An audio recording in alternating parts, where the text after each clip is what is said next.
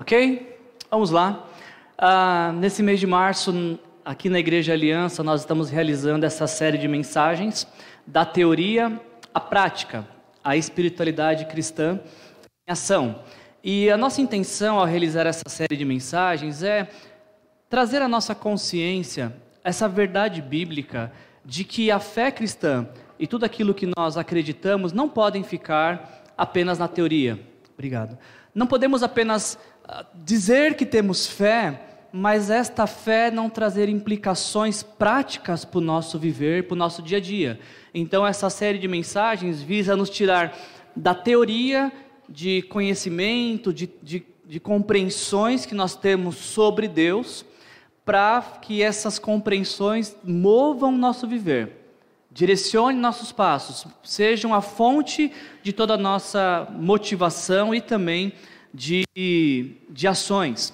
Para realizar essa série, a gente decidiu separar esse mês e basear esta série no livro de ou carta de Tiago, que Tiago que foi irmão de Jesus e que foi o primeiro grande líder, o primeiro líder da igreja no início uh, da igreja.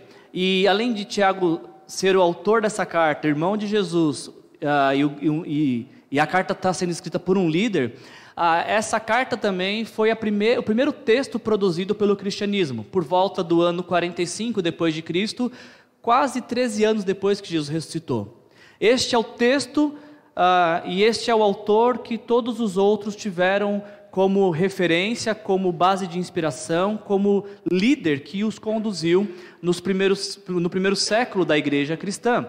E o livro de Tiago, ou a carta de Tiago, vou chamar de carta daqui para frente, a carta de Tiago ela é interessante porque ela é uma carta muito direta, ela é uma carta muito. Uh, que você não fica com sombra de dúvida do que ele está falando, porque Tiago faz questão de ser direto e reto naquele, naquilo que ele quer apresentar, ao invés de fazer indiretas, não, Tiago é, é, é direto no assunto, tanto que ao ler Tiago você vai ter, pode pensar que o texto foi escrito algumas semanas atrás, de tão atual que é o texto de Tiago. São 108 versículos, você já sabe disso, que você leu essa semana, né? Eu creio que eu tenho bons ouvintes que fazem aquilo que a gente pede. Você leu essa semana, você viu que você leu 108 versículos, e dos 108, 54 são mandamentos. Porque Tiago faz questão de trazer essa ideia de uma fé prática. E como o livro de Tiago, a carta de Tiago é uma carta direta, é uma carta de ação que nos coloca em movimento, nós estamos a cada semana estudando um capítulo e baseando esse capítulo em uma pergunta que a gente quer responder com nossas meditações. Nós começamos na semana passada, então, estudando o primeiro capítulo e levantando essa pergunta: como transformar provação em aprovação. E eu acho fantástico as coisas que Deus fazem, porque o semaninha tribulada que tivemos semana passada. E justo naquela, nessa semana, dentre tantas outras, Deus escolheu essa para falarmos sobre tribulação, sobre provas.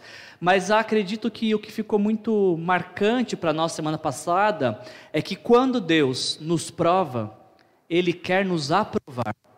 Quando estamos diante de provações que são além de nossas capacidades ou competências, então estamos diante de uma situação onde Deus quer moldar nossa vida, onde Deus quer moldar o nosso viver, onde Deus quer nos levar a uma maturidade de fé muito diferente da que tínhamos até aquele momento.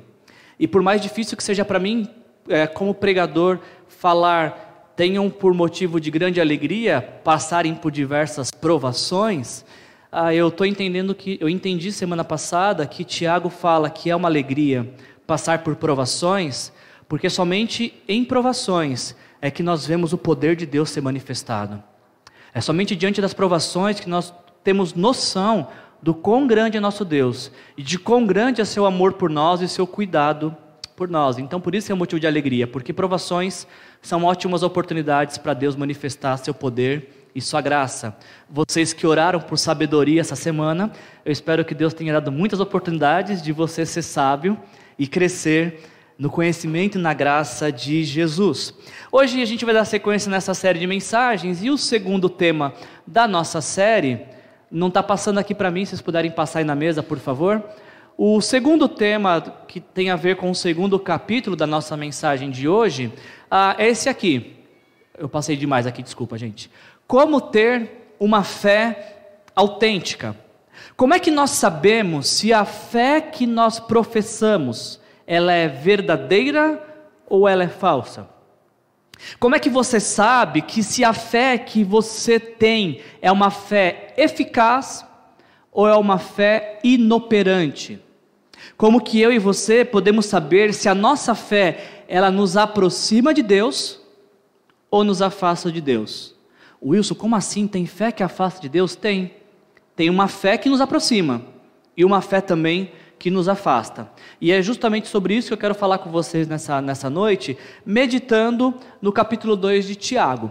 E antes de entrarmos, a gente vai ler o texto agora, só que antes de, de lermos Tiago 2, quero só lembrar um, um ponto muito importante. Lembre que Tiago está escrevendo para refugiados. Tiago está escrevendo para quem está fugindo de perseguição religiosa.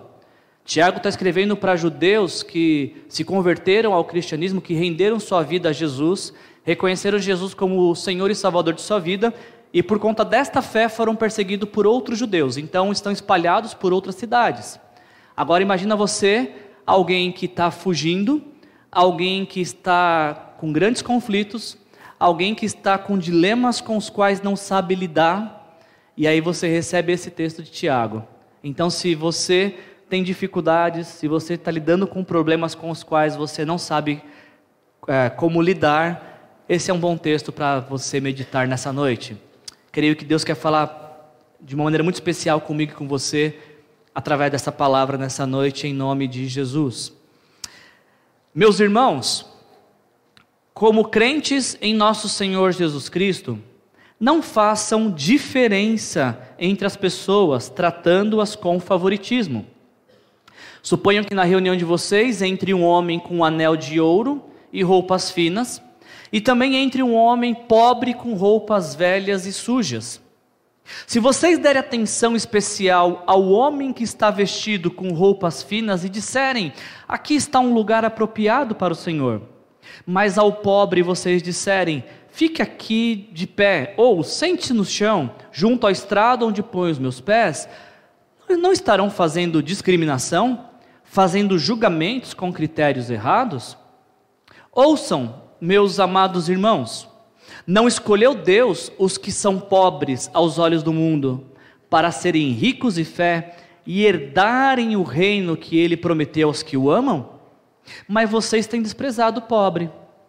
Não são os ricos que os oprimem? Não são eles os que os arrastam para os tribunais?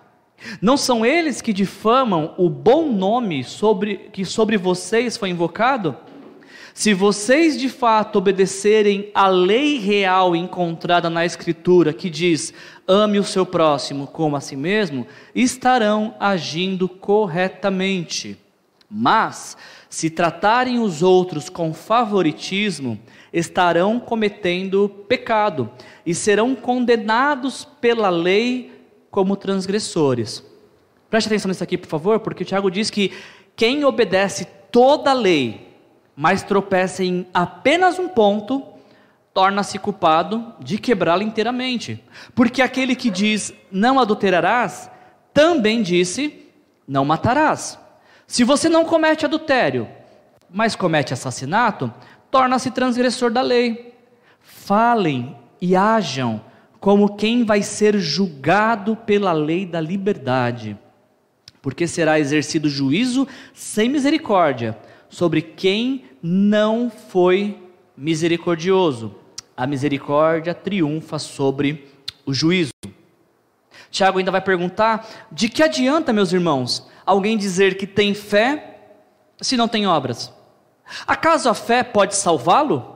Se um irmão ou irmã estiverem necessitando de roupas e do alimento de cada dia, e um de vocês lhe disser: vá em paz, aqueça-se e alimente-se até satisfazer-se, sem porém lhe dar nada, de que, que adianta isso? Assim também a fé, por si só, se não for acompanhada de obras, está morta. Mas alguém dirá: Você tem fé? Eu tenho obras. Mostre-me a sua fé sem obras, e eu lhe mostrarei a minha fé pelas obras. Você crê que existe um só Deus? Muito bem. Até mesmo os demônios creem e tremem. Insensato, quer certificar-se de que a fé sem obras é inútil? Não foi Abraão, o nosso antepassado, justificado por obras, quando ofereceu seu filho Isaque sobre o altar? Você pode ver que tanto a fé como as suas obras estavam atuando juntas. E a fé foi aperfeiçoada pelas obras. Cumpriu-se assim a escritura que diz: Abraão creu em Deus e isso lhe foi creditado como justiça, e ele foi chamado de amigo de Deus. Vejam que uma pessoa é justificada por obras e não apenas pela fé. Caso semelhante é o de Raabe, a prostituta. Não foi ela justificada pelas obras quando acolheu os espias e os fez sair por outro caminho? E aí então o texto de Tiago encerra dizendo: Assim como o corpo sem espírito está morto, também a fé sem obras está morta. Até aqui. Possivelmente, Tiago capítulo 2 é um dos textos mais polêmicos e que teve mais polêmica na história da igreja, um dos textos mais difíceis de ser interpretado. Tão difícil que no século XVI, o Martinho Lutero, que é o reformador da igreja, ele relutou muito em traduzir a epístola de Tiago, a carta de Tiago, do latim para o alemão. No século XVI, houve um homem chamado Martinho Lutero, que era ah, um monge da ordem de Agostinho, e, e ele decidiu traduzir a Bíblia do latim para o alemão para que todo o povo tivesse acesso aos textos sagrados. Mas quando chegou em Tiago, ele relutou muito para traduzir. Ao ponto que ele, inclusive, dizia que Tiago era uma epístola de palha que ele não via muito valor desse texto estar dentro da, da Bíblia Sagrada. Olha uma das frases que Lutero fala sobre o texto de Tiago. Ele diz que não, não, dava não dava valor a Tiago porque, contrário a Paulo e a toda a Escritura, ela, essa carta, dá justiça às obras. Segundo, porque, ao querer ensinar a cristãos, não lembra em sua longa doutrina o sofrimento, a ressurreição, o Espírito de Cristo. Tiago não faz outra coisa do que instar para a lei e suas obras, ah, misturando tão confusamente uma coisa na outra, que imagino que tenha sido algum homem bom e piedoso que captou alguns ditos de discípulos, dos apóstolos, e assim o lançou sobre o papel. Ele ainda vai dizer o seguinte: em suma, ah, ele quis combater os que confiavam na fé uh, sem obras, só que ele foi fraco demais. Quer alcançá-lo pela promoção da lei, quando os apóstolos o conseguem atraindo para o amor. Por isso, diz Lutero, o reformador da, da, do século XVI, uh, eu não posso colocá-lo entre os livros principais, mas com isso não quero impedir que ninguém a fazê-lo e a destacá-lo como lhe apetece pois no mais contém muitas uh, boas afirmações. Uh, Lutero relutou muito para traduzir esse texto que a gente leu hoje, a epístola como um todo, a carta como um todo. E eu queria fazer uma defesa de Lutero. Eu queria defender um pouco Lutero. Se você não conhece um pouco da história, Lutero, como eu disse, ele era uh, um monge agostiniano, professor de teologia, e houve um momento da vida de Lutero que ele teve uma grande crise de fé. Porque Lutero, ele tinha plena consciência de que era pecador e por ser pecador o seu destino era o inferno.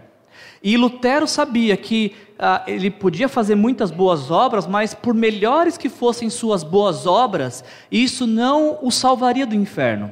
E essa era a luta que Lutero tinha. Ah, eu, eu tenho que fazer boas obras, eu tenho feito boas obras, minhas boas obras são boas, mas não boas o suficiente de me impedir para o inferno. Porque eu nunca matei, eu nunca roubei, mas o meu coração é um coração sujo, é um coração, coração inclinado para o mal. E um coração, alguém que tem um coração inclinado para o mal, o seu destino é o inferno. Esse era, era o pensamento de Lutero. E Lutero estava vivendo essa grande tensão até o dia até o dia que, preparando uma aula de Romanos, ele se depara com Romanos capítulo 5, versículos 1 e 2, que diz: Tendo sido, pois, justificados pela fé, temos paz com Deus por nosso Senhor Jesus Cristo, por meio de quem obtivemos acesso pela fé a esta graça na qual estamos firmes. Quando Lutero leu este texto, a vida dele mudou. Porque quando ele leu esse texto, ele entendeu que não era a boa obra que ele fazia para Deus que o salvaria, mas a boa obra que Deus fez enviando Jesus para morrer na cruz que o salvaria. Lutero entendeu através desse texto que não é algo que ele faz que pode salvá-lo, mas aquilo que Jesus fez na cruz é que pode conceder-lhe salvação. E a gente tem acesso a essa salvação pela fé, crendo que Jesus sobe à cruz com os nossos pecados, crendo que Jesus na cruz leva a condenação que era nossa. E uma vez que Jesus morre ah, por nossos pecados e paga a nossa condenação, quando nós nos arrependemos dos nossos pecados e, e entregamos nossa vida para Jesus, recebendo Ele como único Senhor e Salvador da nossa vida, nós somos salvos pela fé. Lutero, ele lê esse texto e aquilo mexe o coração dele, aquilo traz um, um alívio e, e a, a, o entendimento de que ele só poderia ser salvo por Jesus e não há nenhum outro caminho. E aí então isso começa a desencadear em toda a reforma que ele proporcionou. Então, essa é a minha defesa de Lutero. Eu entendo ah, que Lutero tinha uma crise. E agora você tem que se imaginar no lugar de Lutero. Você passa a vida inteira, ou boa parte da vida, com esta crise. Eu preciso fazer boas obras, eu preciso fazer boas obras. Se eu não fizer boas obras, eu não vai me aceitar. Deus me ama pelo que eu, pelo que eu faço. Se eu deixar de fazer algo, Deus vai deixar de me amar. Lutero viveu assim. Aí um dia ele lê o texto de Romanos que fala: Não, peraí, Deus me ama porque Ele me ama, Ele escolheu me amar.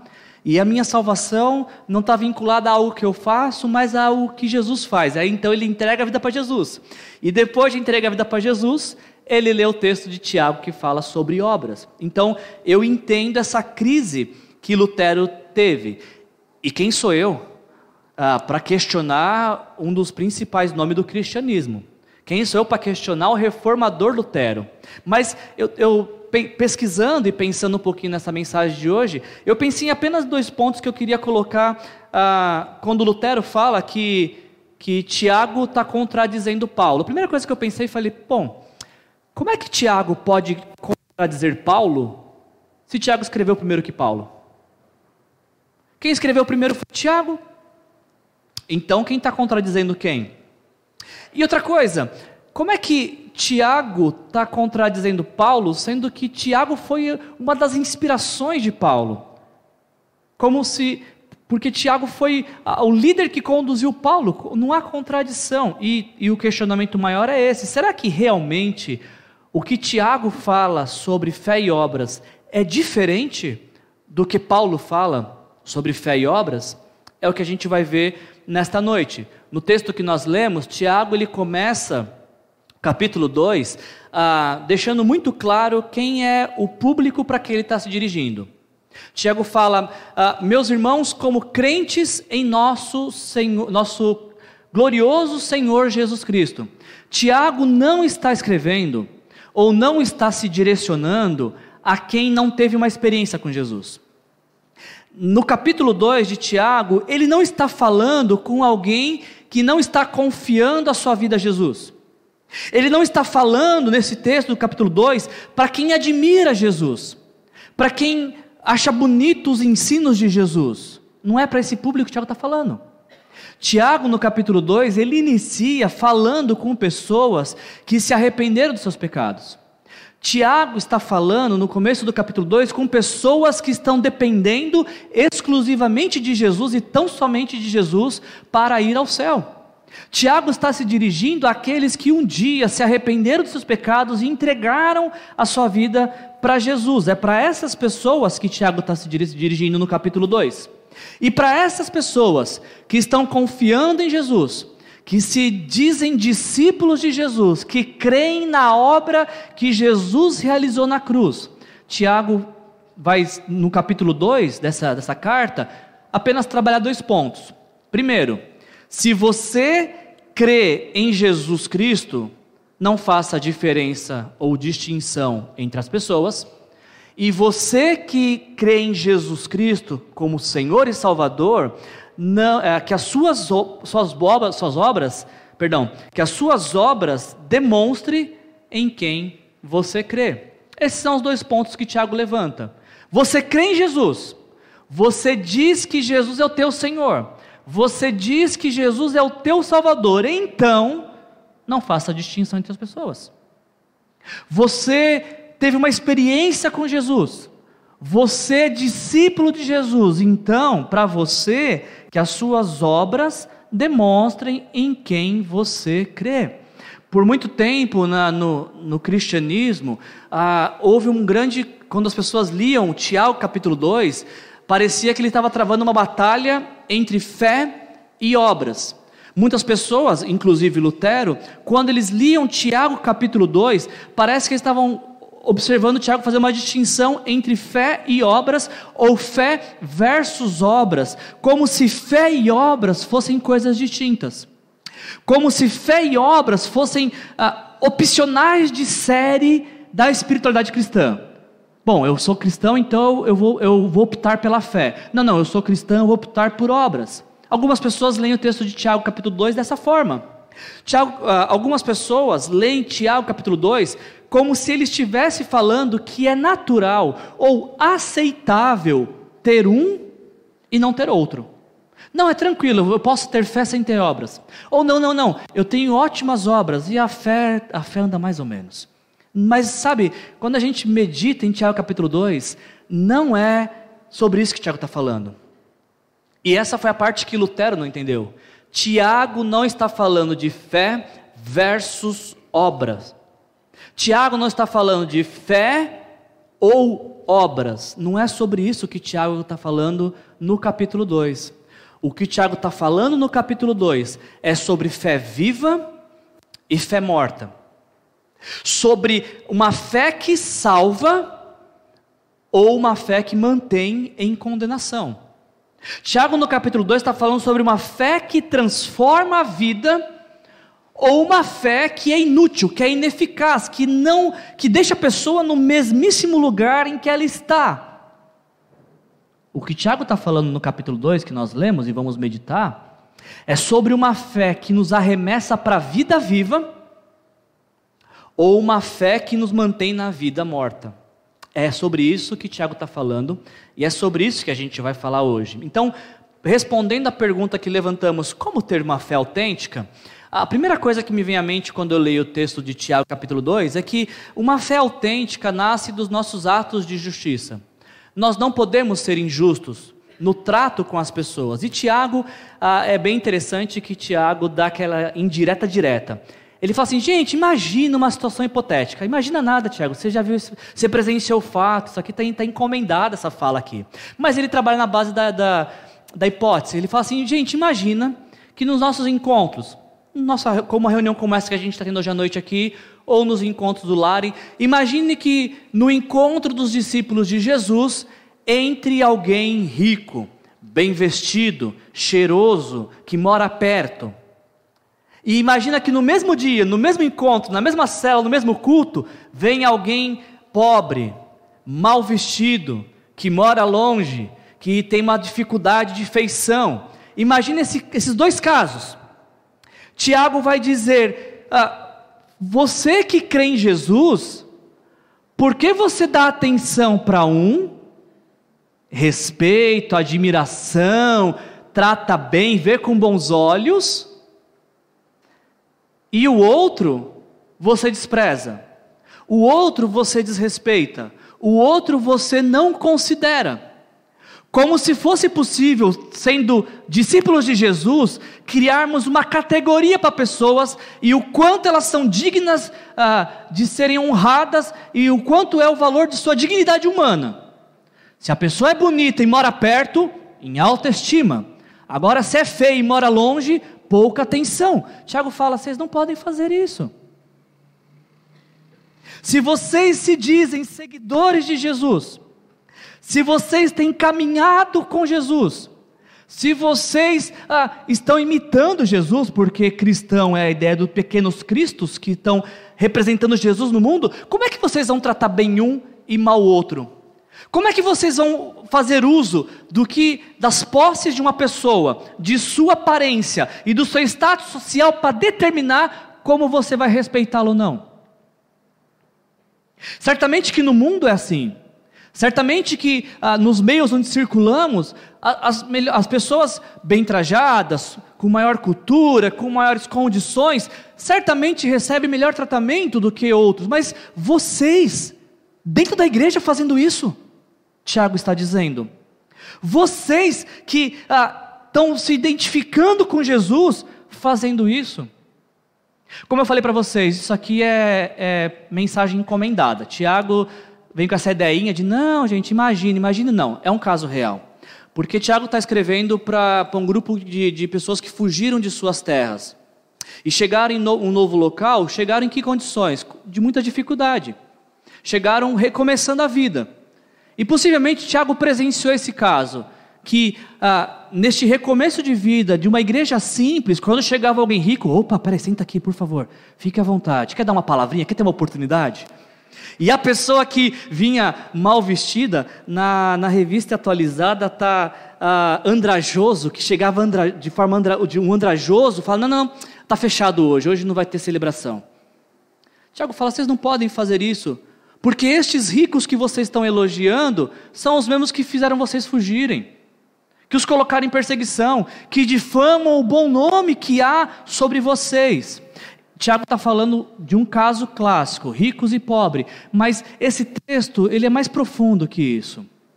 Ele não está falando somente, embora Tiago está usando o exemplo de rico e pobre, ele não está usando, ah, falando somente disso. Ele está falando de qualquer tipo de diferenciação que podemos fazer entre pessoas.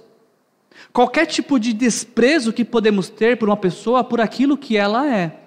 Ah, como se fosse justificável desrespeitar uma pessoa pelas categorias que nós criamos. E mais interessante que isso, nesse texto de Tiago, Tiago está nos ensinando que a, a fé cristã, a, a espiritualidade cristã, não é um convite para nós compartilharmos nossa vida como se fosse possível. Bom, eu tenho a minha vida pessoal, a minha vida profissional, a minha vida familiar e a minha vida espiritual.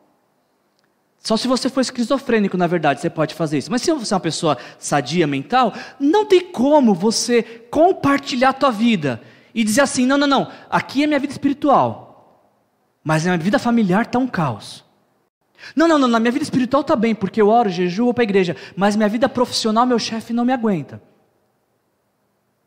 Tiago vai dizer que não é possível a gente ter uh, uma, uma boa relação com Deus que não reflita no nosso trato uns com os outros. Não existe esse negócio de vida pessoal e vida espiritual, porque tudo é espiritual. Porque a espiritualidade cristã, ela entra em toda a nossa vida, de maneira integral. Vocês imaginam essa cena? Ah, ao final do culto, o meu filho vem me abraçar, fala, pai, pai. Eu falo, não, pai não, reverendo Wilson. Porque aqui é vida espiritual. Na vida espiritual é reverendo. Na vida ah, familiar é pai. Mas na, na vida espiritual é reverendo. Eu, vocês dão risada, mas eu tive um, um pastor uma vez que eu não vou citar o nome por elegância, mas uma vez eu fui me dirigir a ele pelo primeiro nome dele, e a esposa dele falou: Ê, é pastor tal, não é pelo nome. E eu não sabia que o primeiro nome dele era pastor, por isso que eu não acabei usando. Ah, mas existe, ah, pessoas fazem essa diferenciação. Não, não, não. Na minha vida espiritual está tudo bem, mas na minha vida pessoal não. Mas peraí, não existe essa diferenciação. Tiago está falando. Se vocês, como crentes em Jesus, como quem crê em Jesus, a sua relação com Deus, ela interfere diretamente na sua relação com as pessoas ao seu redor. A sua relação com Deus, ah, ela influencia a sua relação com outros. Então, ah, no, eu sempre confundo isso, no vertical, é isso mesmo? Vertical é para cá, né? Horizontal é para cá, né? Obrigado, gente. A minha relação vertical que é a minha relação entre Deus, ela tem que ter implicações e consequências na minha relação horizontal. A fé cristã, ela não é uma fé individual, uma, uma fé de um quarto secreto, uma fé de um lugar solitário apenas. Ela é também, mas não é somente. Eu não posso jamais dizer assim, olha, entre eu e Deus está tudo bem. Mas como está tudo bem entre você e Deus se não está bem com as pessoas com quem você convive? A minha fé, a sua fé, ela tem que ter implicações nos nossos relacionamentos. A minha fé e a sua fé têm direta influência com as pessoas que nós convivemos.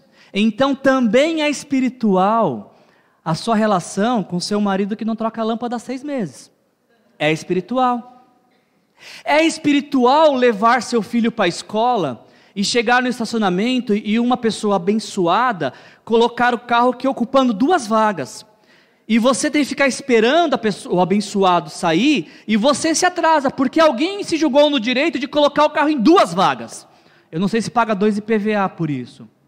É espiritual, tem tudo a ver com espiritualidade. O seu vizinho que decide às duas da manhã tocar sertanejo universitário. E quando você fala assim, oh, oh, meu querido, você poderia por favor diminuir, a gente está tentando dormir. Ele dizer assim para você: quer silêncio, vai morar no meio do mato. Tem tudo a ver. Porque a gente acha que não tem a ver. A gente acha que espiritual é isso aqui, ó. É o culto, é a celebração, são as músicas. E a gente até fala depois de um domingo à noite: Poxa Deus, você viu como foi avivado o culto hoje? Eu imagino Deus falar assim: Eu acho que vou esperar até amanhã se for levar seu filho para a escola a hora que você for ver aquela vaga de novo ocupada por um carro. Para saber se o seu culto foi, foi avivado, eu acho que eu vou esperar até sábado de novo, quando o seu vizinho for tocar sertanejo universitário. Porque aí sim a gente vai saber se houve avivamento ou não. Aí sim a gente vai saber se a nossa prática da vida espiritual dominical, ela foi real, ela foi verdadeira, ela foi autêntica, porque não existe vida espiritual que não traga implicações em todos os aspectos da nossa vida. Você pergunta para algumas pessoas assim: como é que está a sua vida com Deus? Está ótima. Oh, glória a Deus. Se eu, se eu levantar a mão, Deus me puxa. De tão boa que está. Aí você fala: é mesmo? Legal. Mas me diga uma coisa: se a tua vida espiritual, se a sua relação com Deus está tão boa, por que teu cônjuge não está feliz? Por que, que teu cônjuge não se sente a pessoa mais realizada do mundo? Ah, entre eu e Deus está ótimo. Está ótimo? Por que teu filho não consegue falar com você? Por que, que teu pai não sabe o que fazer com a tua vida? Por que teu chefe está fazendo contas para te mandar embora porque você é um péssimo funcionário? Ah, não, entre eu e Deus está tudo bem. Não está. Porque estar tudo bem entre Deus tem que nos fazer ficar bem entre nós entre as pessoas com quem nós nos relacionamos, entre aqueles que estão ao nosso redor. Tiago nos convida a essa compreensão de que fé é prática, não é teórica. Que fé tem implicações, não fica no campo apenas ah, ah, da, da, da, da mente, do pensamento. Não, você tem fé, você crê em Jesus como o Senhor e Salvador da sua vida, então não faça diferença entre as pessoas, tratando-as com favoritismo. Por que, Tiago? Porque crer em Jesus te leva naturalmente, automaticamente a tratar todas as pessoas com dignidade, com respeito, com a honra que lhe é devida. São sinônimos de uma fé autêntica: igualdade, empatia, misericórdia, generosidade, respeito e amor ao próximo. Como a gente pode ter uma fé autêntica? Tiago ele vai falar que nós temos uma fé autêntica quando nós demonstramos as nossas crenças por nossas ações. O outro ponto que Tiago levanta nesse texto que nós lemos está relacionado com a, com, com a nossa fé, que é abstrato, que ninguém apalpa, ninguém pega, e nossas obras, que é a parte palpável da nossa fé. Nossas obras são a, são a parte palpável, aquilo que se pode ver de nossas crenças.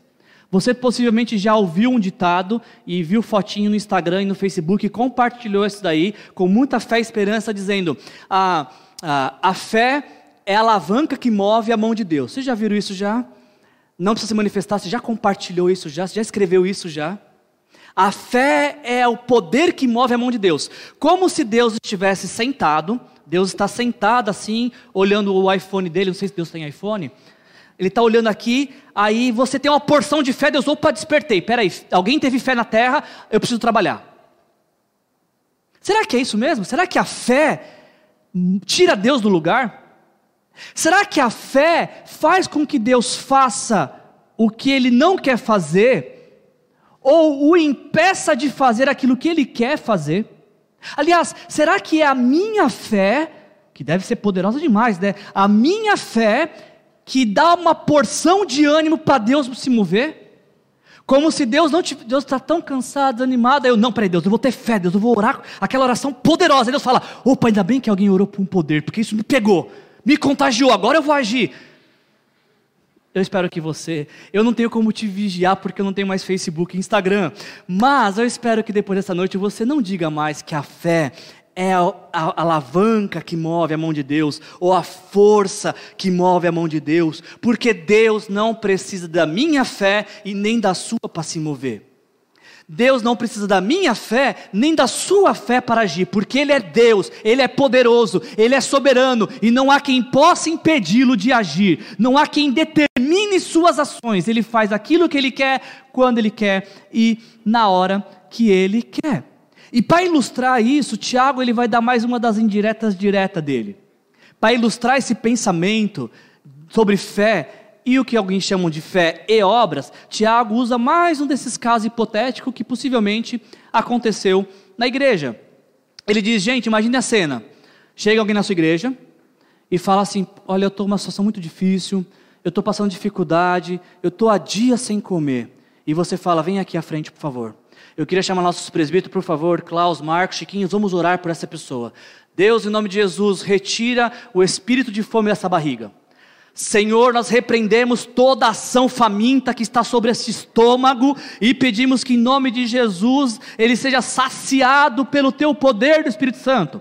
E aí nós lemos textos bíblicos para essa pessoa sobre como Jesus multiplicou pães e peixes. E dizemos para essa pessoa: olha, você vai ser um vencedor, você vai sair daqui e vai passar a triunfar, a prosperar, a ter grandes provisões. Tiago diria para a gente: não, não, não, não, não. Vocês entenderam tudo errado. O nome disso não é fé. O nome disso é charlatanismo. O nome disso é feitiçaria. O nome disso é mentira. Porque Tiago está falando assim: como que vocês podem crer em Jesus e ter alguém passando necessidade e vocês em condição de ajudar, falar: olha, vai em paz, Deus te abençoe. Como é que vocês podem crer em Jesus e alguém fala, por favor, eu estou com fome, e você fala, vamos orar por sua vida para que Deus providencie recursos do céu. Como ele fez cair maná sobre a terra, que cai maná sobre sua vida. Tiago fala, como é que vocês podem fazer isso? Como é que vocês podem tratar a fome com declarações, com frases de efeito, com orações? O que Tiago está questionando aqui não é o poder de Deus, porque Deus realmente tem poder para fazer coisas extraordinárias. O que Tiago está falando é o seguinte: vocês que, que, que Deus tem poder, eu sei. Eu quero saber o que vocês é que vão fazer porque tem fé. Eu não quero que você, diante de um faminto, ore para Deus fazer algo extraordinário, porque isso eu sei que Deus pode fazer. Mas o que você pode fazer de forma ordinária? Porque você diz que tem fé. A oração não é o poder que move a mão de Deus, é o poder que move as nossas mãos. A fé não é o que tira Deus do lugar, é o que nos tira do lugar.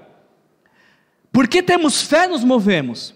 Porque temos fé, agimos. Porque temos fé, nos compadecemos. Não é a minha fé que coloca Deus em movimento, mas a minha fé em Deus que me coloca em movimento. Não é a minha fé que faz Deus trabalhar, é porque tenho fé que eu trabalho, que eu sirvo, que, que eu produzo que alguém que Deus tem poder para fazer todas as coisas, a gente sabe disso. A pergunta é: e você? Você tem fé? Então cadê suas obras? Então cadê sua ação? Se você tem fé, então cadê seu empenho, sua dedicação, a sua consagração, o seu engajamento? Onde estão as obras de suas mãos, você que tem fé? O que, que de fé, que é abstrato, pode ser visto na sua vida, que é algo concreto? Tiago não está falando sobre ah, fé e obras. Ele está falando como essas coisas andam junto. Mas é interessante que acontecia lá na igreja de Tiago que, quando às vezes quando ele pregava, o pessoal questionava ele. Alguns nem gostavam da pregação do Tiago. E aí, Tiago falando sobre isso, sobre fé, olha, se você tem fé, então você tem que agir. Aí levantou-se um questionamento que ele vai responder. Tiago fala assim: que enquanto ele falava sobre isso, alguém levantou um questionamento. Peraí, peraí, peraí, Tiago, me diga uma coisa. Você tem fé, Tiago? Eu tenho obras. E aí, Tiago, eu acho, essa é só um achismo meu, eu acho que Tiago perdeu a linha. Aqui ele se descontrolou. Porque Tiago fala assim: ah, é, então peraí, deixa eu fazer algumas perguntas para você que tem fé. Você crê ah, que Deus é soberano e foi o Criador de todas as coisas? E a pessoa aqui em questão falou: creio, claro que eu creio. Você crê que ah, o pecado afasta a humanidade de Deus? Creio, claro que eu creio. Você crê que Deus enviou Jesus ao mundo, ele nasceu de uma virgem, viveu sem pecado, morreu na cruz por todos os pecadores? Creio, eu creio nisso, porque eu tenho fé, eu tenho que crer nessas coisas, ok? Tiago diria para essa pessoa: então você crê também que Jesus no terceiro dia ressuscitou, que a morte não pôde detê-lo, que o pecado não o venceu e que ele triunfou sobre a morte e o pecado? A pessoa diria: creio? É claro que eu creio nisso. Quem não crê? Claro que eu creio nisso. E você crê que ele está sentado à direita de Deus Pai Todo-Poderoso e um dia vai julgar vivos e mortos? Que um dia ele vai ah, ouvir a declaração de quem o, se rendeu a ele como Senhor Salvador e quem o rejeitou? Creio em tudo isso. Última pergunta, para você tirar 10. Você crê que, que Jesus um dia voltará para buscar a sua igreja, para buscar todos aqueles que se renderam a Ele? Creio, claro que eu creio. Tiago fala muito bem, eu tenho uma última pergunta então. Que diferença existe entre vocês e os demônios? Porque os demônios creem nas mesmíssimas coisas.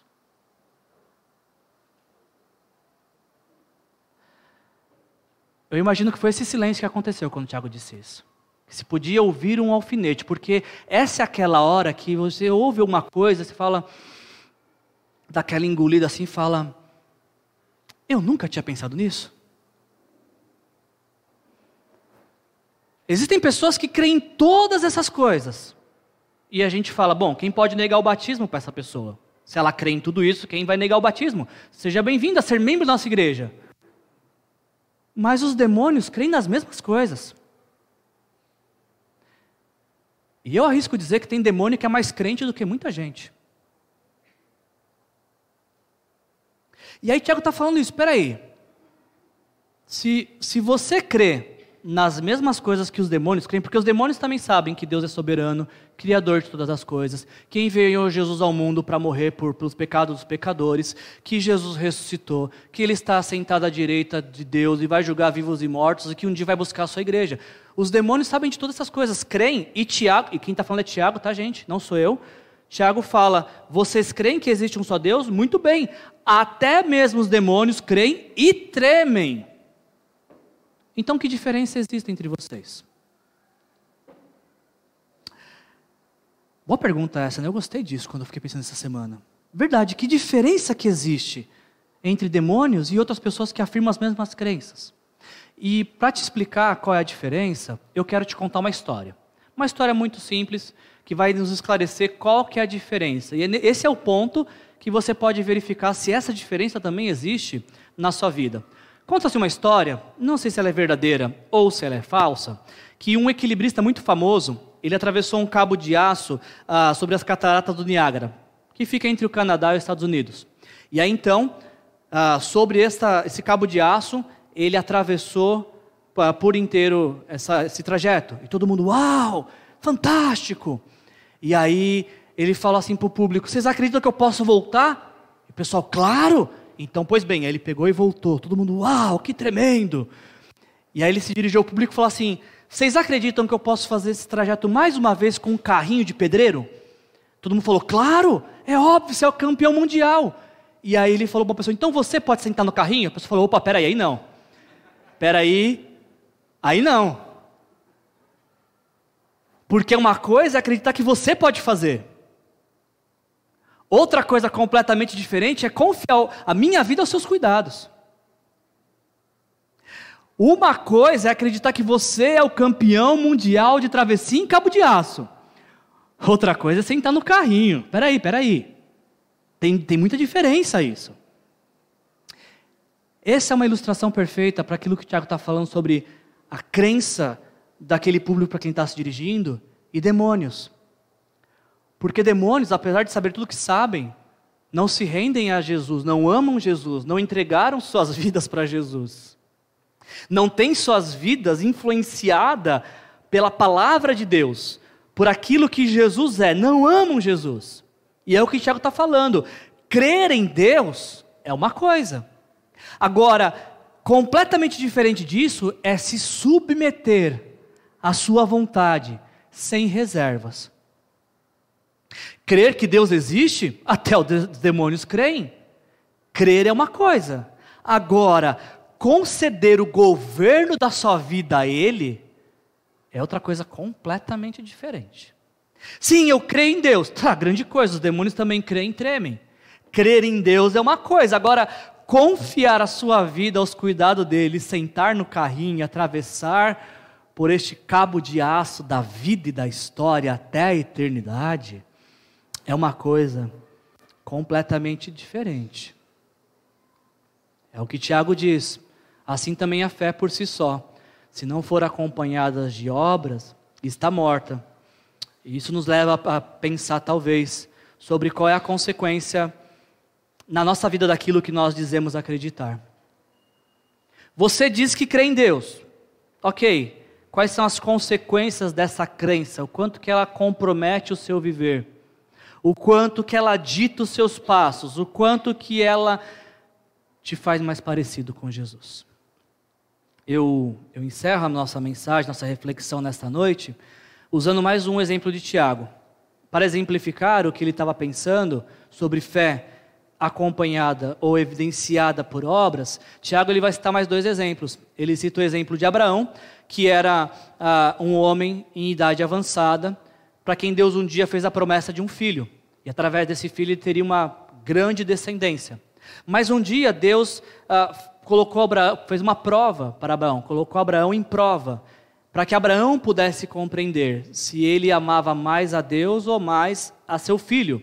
Teve um dia que Deus colocou Abraão diante de uma situação onde ele precisaria entender que tudo sem Deus uh, não é o bastante e Deus e mais nada é o suficiente. Deus propôs para Abraão: Abraão, seguinte, eu queria que você me oferecesse seu filho. E Abraão fala assim: Senhor, está aqui meu filho. E Deus, depois de uma longa história, fala: Abraão, toma de volta teu filho, porque agora ficou claro que você entendeu que eu sou tudo na sua vida. E um outro exemplo que, que uh, Tiago usa é de Raabe, que era uma prostituta que ouviu dizer de que Deus estava uh, to tomando uma cidade, que ela morava numa cidade destinada à destruição. E ela não queria ser destruída com aqueles habitantes. Então, ela se rende e passa a fazer parte do plano de Deus para aquela conquista. Esta Raabe, por essa atitude uh, de esconder espias que viriam mais tarde conquistar a cidade, faz com que não apenas ela seja salva, mas também que ela fizesse parte do povo de Deus e depois se tornasse tatara, tatara e muitos tataravó de Jesus. Ela entra na genealogia de Jesus. Tanto Abraão como Raabe, os exemplos que Tiago demonstrou, tinham fé, mas a sua fé precisava ser evidenciada por seus feitos. Ou como Tiago diz, a fé sem obras está morta. Não é um debate sobre fé versus obras, não é uma disputa fé ou obras e vamos ver quem ganha. Não é sobre isso que Tiago está falando. Lembra no início que a gente falou que havia um questionamento no coração de Lutero sobre a aliás, um questionamento não, uma afirmação que Lutero dizia que Paulo, ah, ah, Tiago contradizia Paulo. Se a gente fosse perguntar para Paulo, Paulo, é, o, o Tiago te, te contradisse, ele falou uma coisa contrária do que você fala sobre obras, Paulo diria para a gente, claro que não.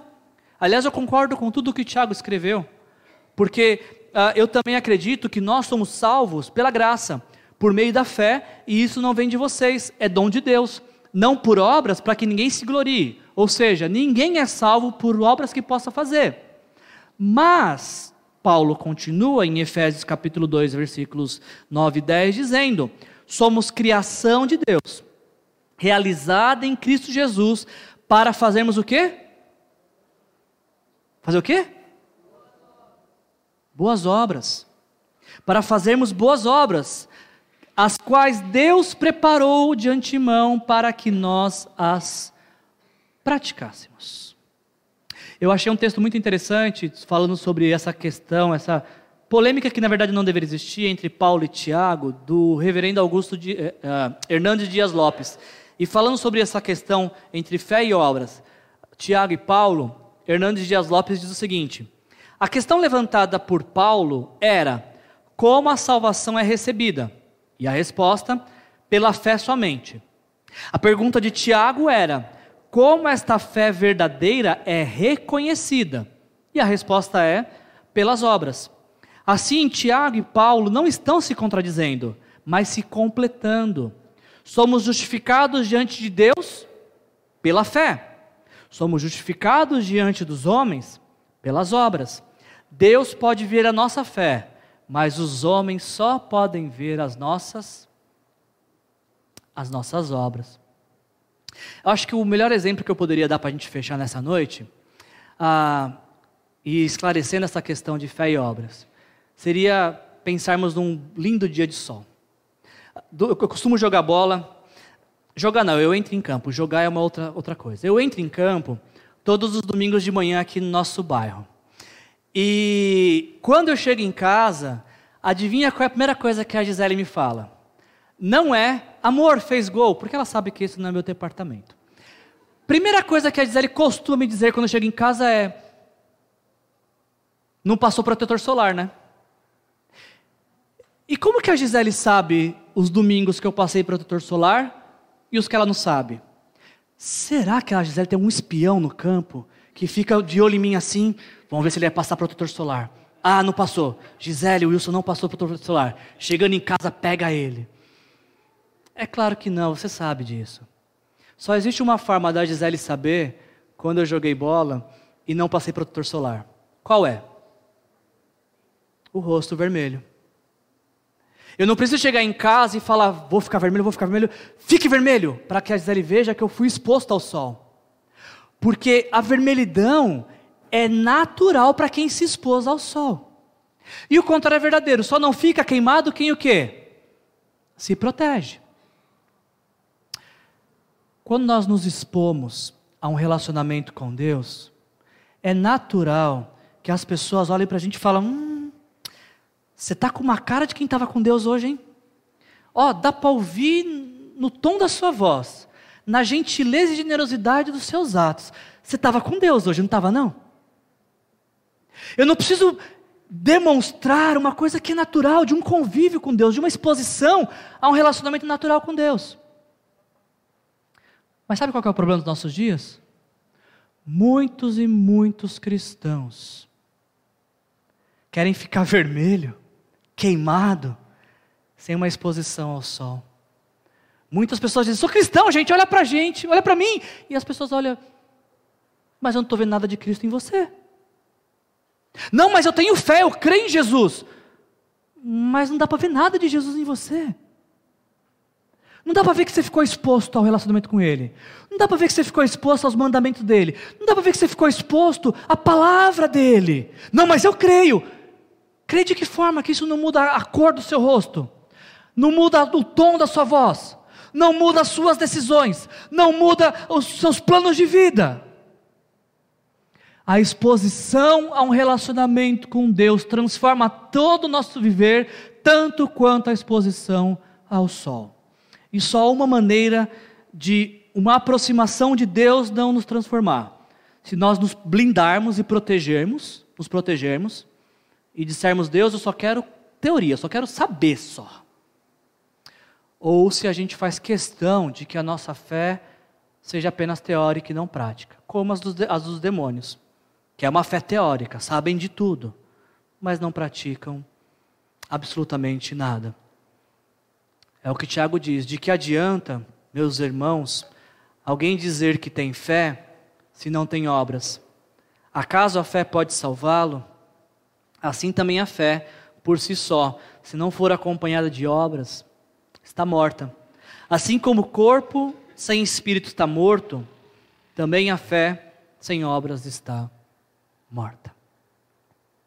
Para que a gente possa praticar essa mensagem, eu queria te despedir apenas com uma questão, para que você pudesse pensar e praticar essa mensagem. E a pergunta que eu queria deixar com vocês é essa: O que as suas obras dizem sobre a sua fé? Eu amo Deus, ok. Como é que a gente pode ver isso, tocar nisso? Não, eu sou discípulo de Jesus, ok. Então, como é que esse discipulado tem influenciado a sua relação com o seu cônjuge, com os seus filhos, com os seus pais, com as pessoas que fazem parte da sua vida? Eu creio em, de todo o meu coração nas verdades bíblicas. Ok, então como que essas verdades bíblicas vão conduzir os seus passos quando você sai daqui nesta noite? Porque você não tem uma vida pessoal, profissional, familiar e espiritual. Você tem uma vida espiritual que traz influência sobre seus relacionamentos, sobre as suas ações, sobre a sua convivência em sociedade. Feche seus olhos. Vamos orar. Pai, em nome de Jesus, eu quero te agradecer, Senhor, por mais esse dia e essa oportunidade que o Senhor nos deu de, de ouvir tua palavra. Uma palavra dura, difícil de ser ouvida, Senhor, mas que nos desafia também a, a sairmos da inércia, Senhor. A trocarmos o discurso eloquente de sabedoria por uma vivência que, que contagie outros, Senhor. Por uma fé que Faça Jesus ser conhecido neste mundo. Nos ajuda, Senhor, até esta fé prática, esta fé viva, esta fé que nos lança para a vida viva, que nos tira da vida morta, que traga implicações para a nossa vida pública e privada, Senhor. Diferente dos demônios que, embora saibam de tudo, serão condenados, queremos nessa noite, Pai, viver cada vírgula da tua palavra, Senhor. Começando entregando nossa vida ao Senhor, confiando plenamente que a obra de Jesus na cruz foi suficiente para perdoar nossos pecados e nos garantir vida eterna. Primeiro passo de fé é esse, Senhor. Nós confiamos em Jesus como único e suficiente Senhor e Salvador de nossas vidas. E todas as outras coisas são influenciadas por esta fé em Jesus, essa esperança em Jesus. E é essa esperança em Jesus que nos move. É essa esperança em Jesus que já não faz mais que sejamos como éramos ontem. Obrigado por essa palavra, Senhor, que ela transforme nossas vidas e seja trans, a nossa vida possa transbordar na vida de outros, de forma que teu amor seja palpável através do nosso viver. Que a graça do nosso Senhor Jesus Cristo, o amor do nosso Deus o Pai, a comunhão e a consolação do Espírito Santo se faça presente na sua vida, hoje e sempre, em nome de Jesus, amém. Jesus te abençoe, boa semana.